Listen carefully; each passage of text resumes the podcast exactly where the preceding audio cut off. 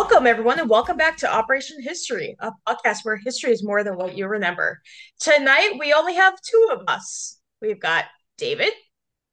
Hello, everybody. And if you can't tell by now, this is me, Lauren.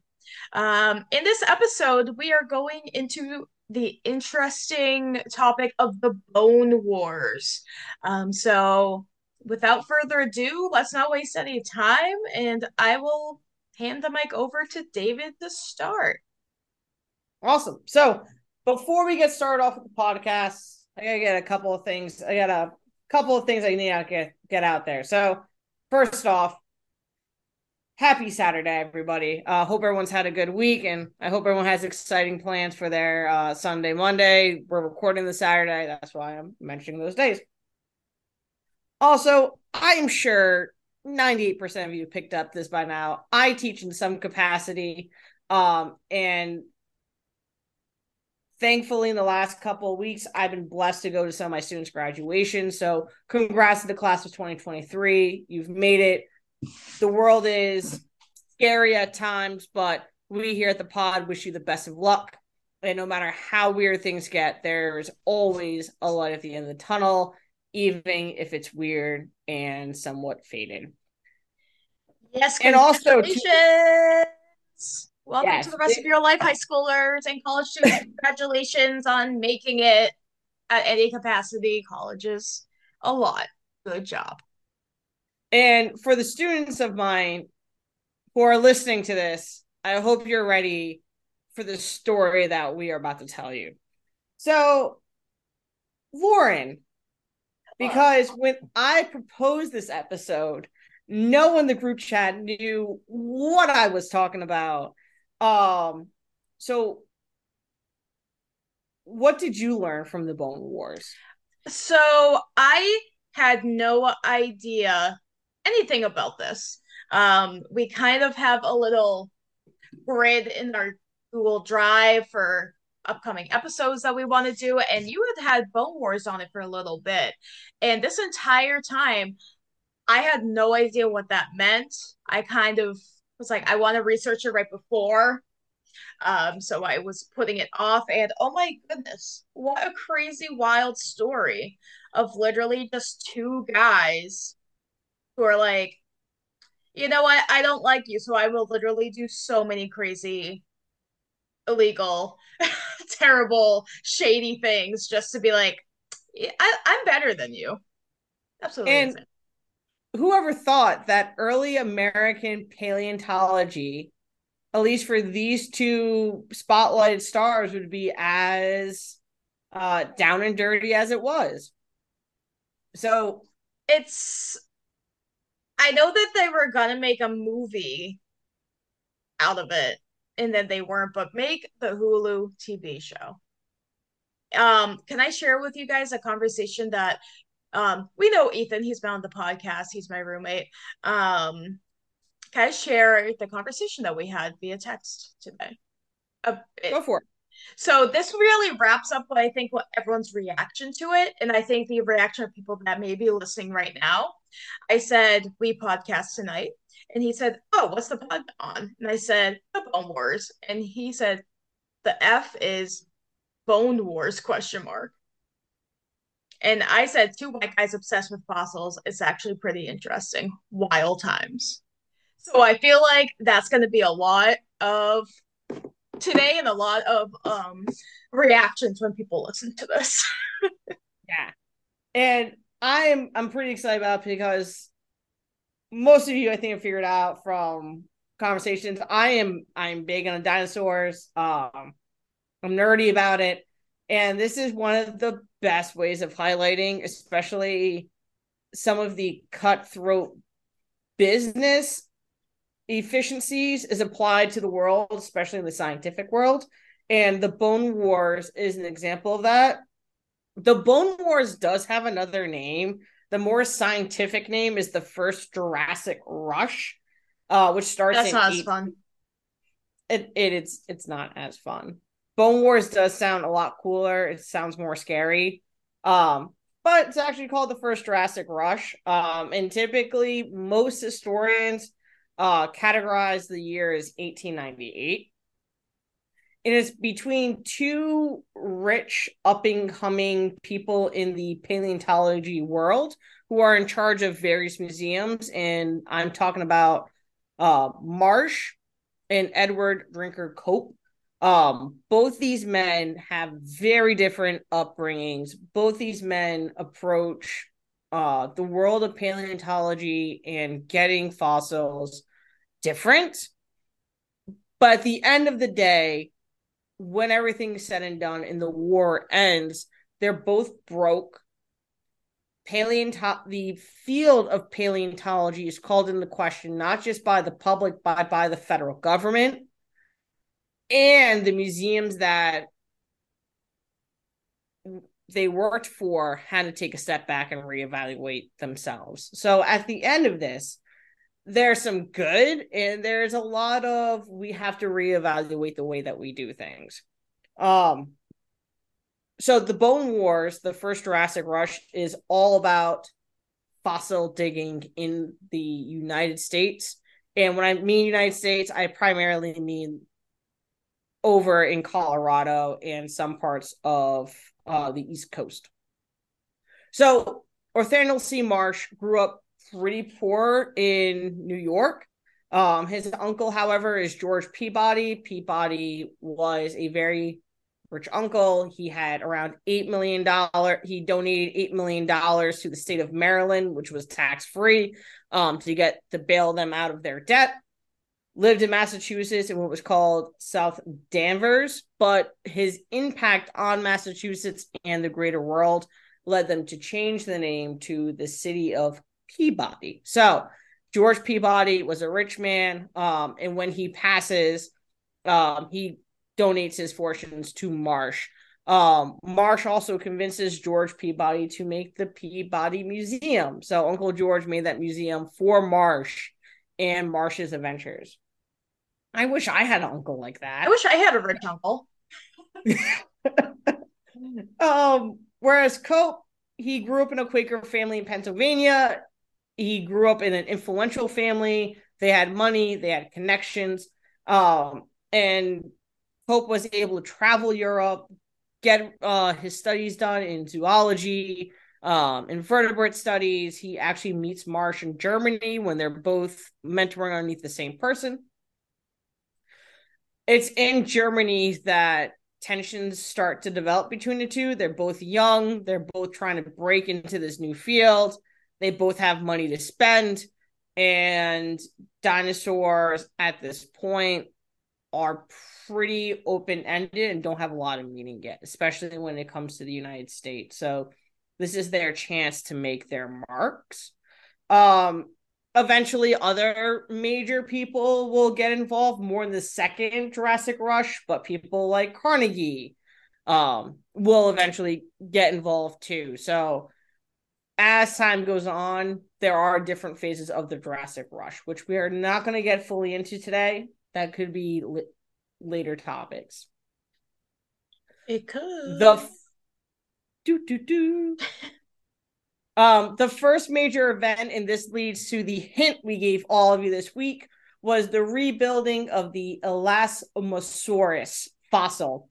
Try saying that six times fast. Um, the head of this dinosaur, which for those who did not see it, it's an aquatic dinosaur. It doesn't have any forearms, but has four flippers. Um, it's very much related to Nessie or the Loch Ness monster, um, or the Loch Ness creature whatever flips your boat. Um, when they were reconnecting the dinosaur, the thought was Cope originally thought that the head went where the tail went. Now, to be fair to Cope, it is relatively new. There's not a lot of them out, but Marsh pointed out this error in newspaper. So imagine reading a newspaper and seeing, oh, that's silly yeah, that this guy's an idiot. And so Cope then tries to do the reasonable thing, buy all the newspapers that publish the article to suppress the news. Um, he's not successful, and this is one of the first major breaking points between Marsh and Cope. Now, Marsh is a bit of a jerk and I put most of the blame on Marsh, not just for the fossil shenanigans, but also the second event, which was diverting fossils meant for Cope to Marsh's personal museum. Um, in New Jersey, they find a hadrosaur, which a hadrosaur, please Google it. It's a fantastic looking thing. Um, but one hadrosaur is found in New Jersey, and Cope invited Marsh down so they could take a look at it, kind of extend that olive branch. And when Marsh tries buying the dinosaur, Cope says, No, this is going to be for us, for my museum, but this is some cool things that we're discovering. Um, whereas Marsh then responds by paying off the trail, the um, railway workers to send that hadrosaur to Marsh. Another piece of work. Uh, yeah, like he's trying to be nice to you, and then you just do that. And I think you kind of saw some of the same things. Do you have the same idea that Marsh is kind of to blame for this? He's kind of yeah, like all he had to do was mind his business. like, come on. um, but so these men will try to always outdo each other, even having the most publications. They'll spend the most amount of money, egregious amount of money, um, to have the most fossils. It will get to the point where they put together fossils who don't go together to say that they have a complete set for their museums because the more dinosaurs, the more people will come to their museums, the bigger their names they get, the more publications they could get. So this is kind of both these men trying to outdo the other any way possible financially. I... And... oh, sorry. Um, I thought I also saw uh, in one of my sources that they were like even resorting to destroying fossils just so the other person couldn't get to them. I'm gonna get to that. okay, because that's so bananas to me. yeah, no, I'll at the very end I'm going to talk about some of the the pros and cons of all of this. Um, and that's definitely spoiler. Oh, you didn't you didn't read the other stuff too. Oh, I got I got some other stuff that I read along the way. Um, I'll yeah, I'll let you know once we get there. Um, spoiler alert.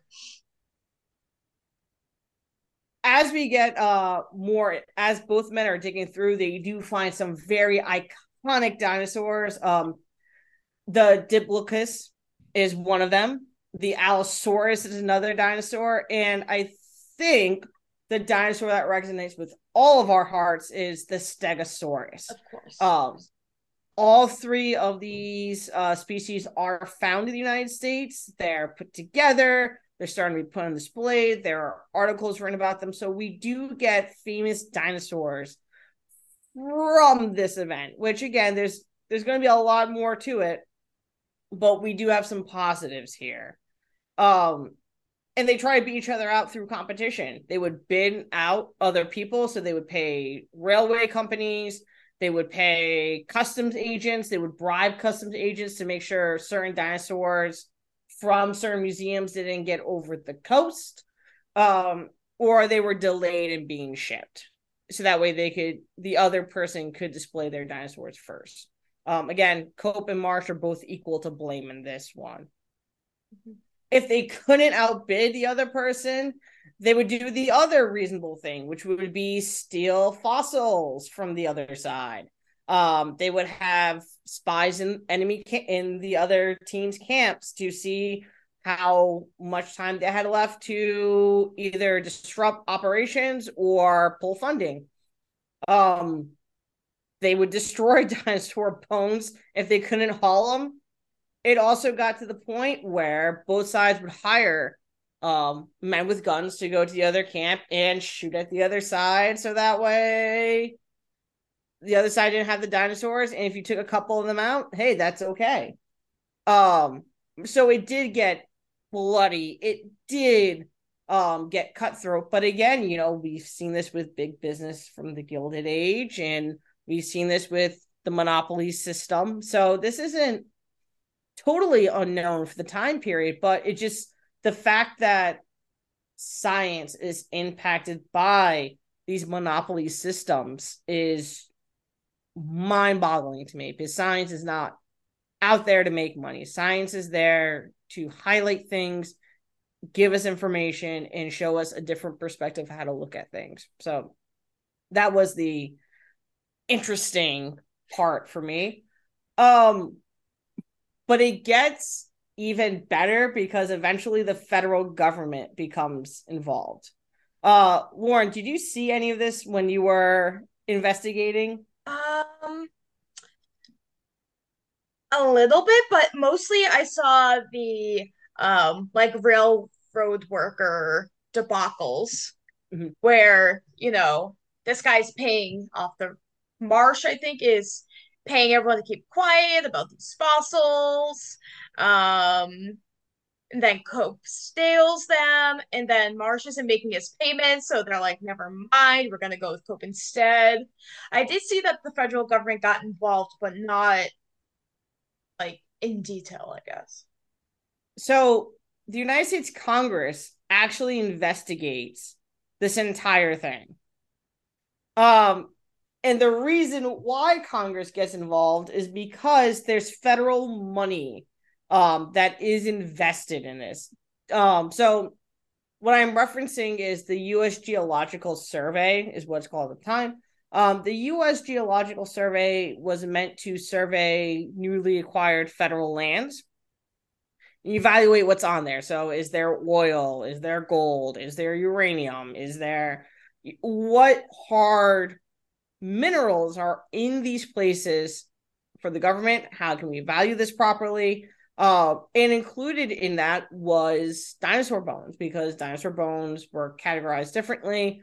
Uh, they're hard material, but not for production purposes. They're used for other things.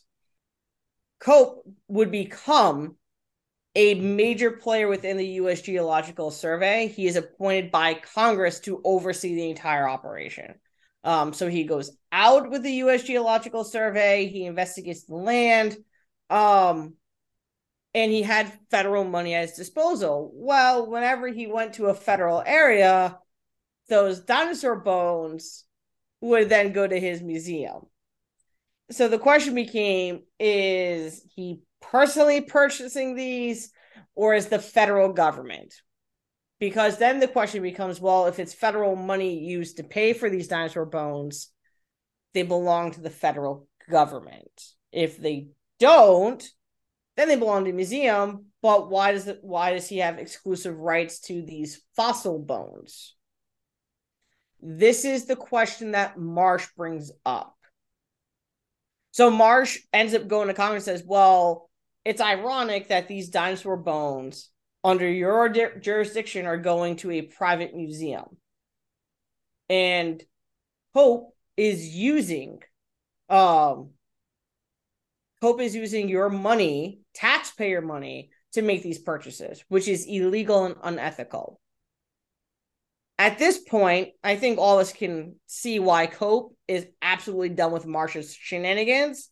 Cope actually drags Marsh in front of Congress and says, This man is trying to um, slander my name when he's actually at fault. And here are all of these workers to testify that he's actually like this. So there's a whole court record from the set from Congress um, about this. And it doesn't make its way to the newspaper, but Congress knows that Marsh and Cope, one, have the most toxic beef, but two, Marsh is just to blame as Cope is for all the shenanigans. I remember this now. Yeah. Um, it's all coming back. ladies and gentlemen, Cope is not just done, he's about to go nuclear because throughout the years, he Cope has recorded everything Marsh has done um, every business activity, every payment, every bribe, you name it. Cope has, through his spies and informants, has categorized this. He meets with Cope has met with a newspaper, the New York Herald, at this point, and tells the investigative reporter, "This is what's going on. This is everything that Marsh does." Now, Marsh has committed felonies, federal crimes, um, and Cope lays all that out when the article comes out, it doesn't focus just on Marsh, it focuses on Cope as well. And it gets to the point where this talks talk about when people have too much money is this what happens? These two scientists are at war with each other a very bitter war. And what's the point of all of it? Um and that's what makes national headlines. So it's not all the great dinosaur discoveries not the advancements in evolution. It is two people, two scientists who are just waging this personal war. I guess to the point where scientific journals like Nature kind of renounce the entire thing. Like, we're not going to talk about this anymore. If these two publish something, it's not going to go into the newspaper because we don't want the editorials. You have people who are diehard Copes, diehard Martians, um, not like the not like from Mars, but Martians, like people who support Marsh. Um, but you have these these people who write long articles refuting the other side and scientific papers like we can't be involved in this anymore. Like this is taken away from what we're supposed to be doing. And marsh owns nature. So for nature to say that you know it's kind of a we need to take a step back here. Which kind of gets to the pros and cons of the bone wars which is the pro is it does advance paleontology. It does put vertebrate um, paleontology on the forefront. It puts invert um, paleontology at the forefront. So there is all this great scientific discovery. Museums open to the public. Museums at a reduced rate start becoming normal. This is all fantastic. But it also puts these fields in the public crosshairs of is this what these fields are doing? If this what these fields are doing, is it actually beneficial that we invest our money in this? Is this actually worth our time to do? Um at the very end, and there this gets way more in depth. Um especially it gets more in the second Jurassic rush, but so on their way to the top of the academic ladder. They have lost sight of what what they were trying to accomplish. At the end of the day, both men lost their prestige.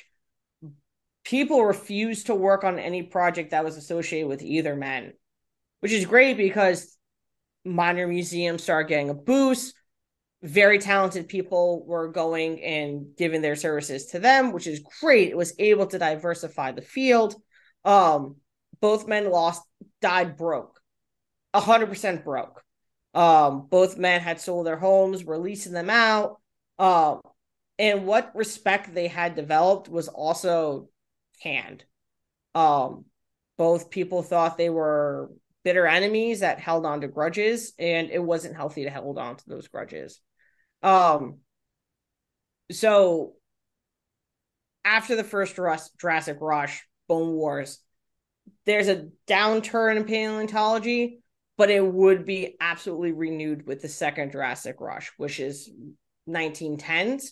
Um, and that boils over into World War One and World War Two, which is a whole other topic for a whole other time. Um, I have talked a lot. Lauren, what you got? yeah, I mean, it's just so like like you said, they got so wrapped up in this like petty rivalry. And I read like when they were before all this drama happened, they weren't necessarily best friends, but when they were discovering new like species, they were naming them after each other. They were. Um they had the same men- they had the same mentor for a time too in Germany. Right. Uh, so they were in they were very cordial with each other um not like you know the best but you know they would at least say hi they would at least collaborate when needed to um and they would work together at times. So you know the the glory the trying to own up to the family name really hinders the overall goal which right was, within like 30 years. I think it was cope. I saw one source that said like like you said i mean after everything was going on with Congress and everything. I mean, they were losing, they lost their jobs. No one wanted to do have anything to do with them. And I think it was Cope that one, it was very like probably a little bit of an exaggeration, but they said he died with like on a cot, just surrounded by his fossils because that's all he had left. Yeah, um, they they lived in their office not just because right. they were obsessed with their work, but because they were they were broke. Everything went into everything went into fossils for them. Yeah, and then I saw there was a third guy, not necessarily um involved with it. In fact, was explicitly not involved with this, called Joseph um Leidy. So Leidy's actually the mentor for both of them. Okay, because I saw he was the first vertebrate paleontologist in the US. So, and he namely was like, This is stupid. Like I'm stepping out from the spotlight here. Well, and that was, you know, in for these two, there are a bunch of paleontologists who didn't participate and still wanted to advance the field. And um Lee is one of them. I mean, he's a mentor for both. Um, he does correspond, I believe, with Cope more than Marsh, mm-hmm. especially mm-hmm. once they come back um, from Germany. But these are again, these are this is the minority. It's just right. crazy amount of money and crazy amount of prestige on both names, which just gets them the spotlight. Yeah, um, it's insane. Though, um, we were talking about this before we started about the podcast that we really liked. I know Dino like I know dino.com um was really helpful. And I thought it was interesting. They had one kind of quote that they named like 144 species during this time, but only 32 are still considered like valid species, like confirmed. And it's just you go through all this work and all of this like you're going after people with guns. You are destroying fossils and now today it's like yeah that was cool but you were off base.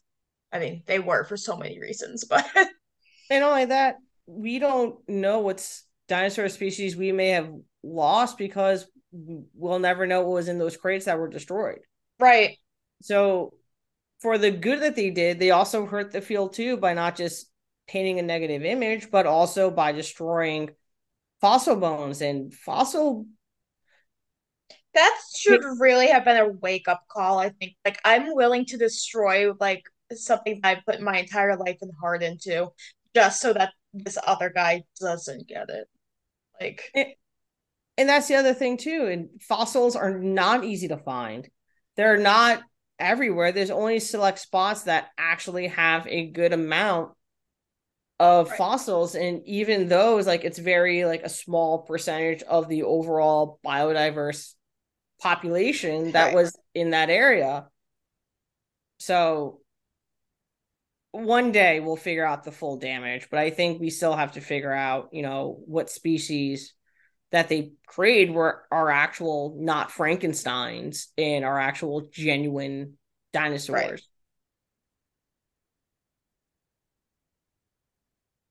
People be crazy in the Golden Age, man. They didn't know what was going on. But boy, they acted like they did. But I mean, in and this goes to I, you know, this is right after the Civil War. And this is when people are trying to redefine what the nation is and redefine what their lineage and their heritage is. And this is this is part of that. It's part of I need to keep the family name going. I need to make a name for myself also. Um, we certainly did in some ways. They they they left a lasting legacy. so I think we've covered everything. I know this is a little shorter than normal, but we wanted to make sure that we got this out to everyone, give you all the basic facts so that way you had something to go off of and you'll learn a little bit more about this cool piece of history. So, um, thank you all for tuning into this episode. We really appreciate all of you out there who listen and support us um, any way that you can. Um, so if you are new and would like to show your support, you can rate, download, review, and subscribe to the show wherever you can get your podcasts. On a side note, Spotify now allows you to rate podcasts and um, leave comments. So if there's a certain episode you want to leave a comment about, um, either Titanic, on the oil spills, Mayflower, you name it, uh, go ahead and you leave your comment there and we can take a look at it and we can also respond. Along with leaving us a comment there, you can also interact with us at a few different places, including Twitter, Instagram, and Facebook. Excuse me. For uh, Facebook, it's Operation History. Um, you can shoot us an email, Operation History Podcast at gmail.com. On Twitter, it's Operation Hist. Um, and you can view our web um, our website, Operation History Podcast, WordPress.com for all the show notes and episodes once everything is uploaded. So, on a parting note, don't let your ego get in the way, compromise, collaborate, and let the world see all the cool dinosaurs that you find. So, on that note, thank you again for joining us here at Operation History, and we are signing out. Do, do, do,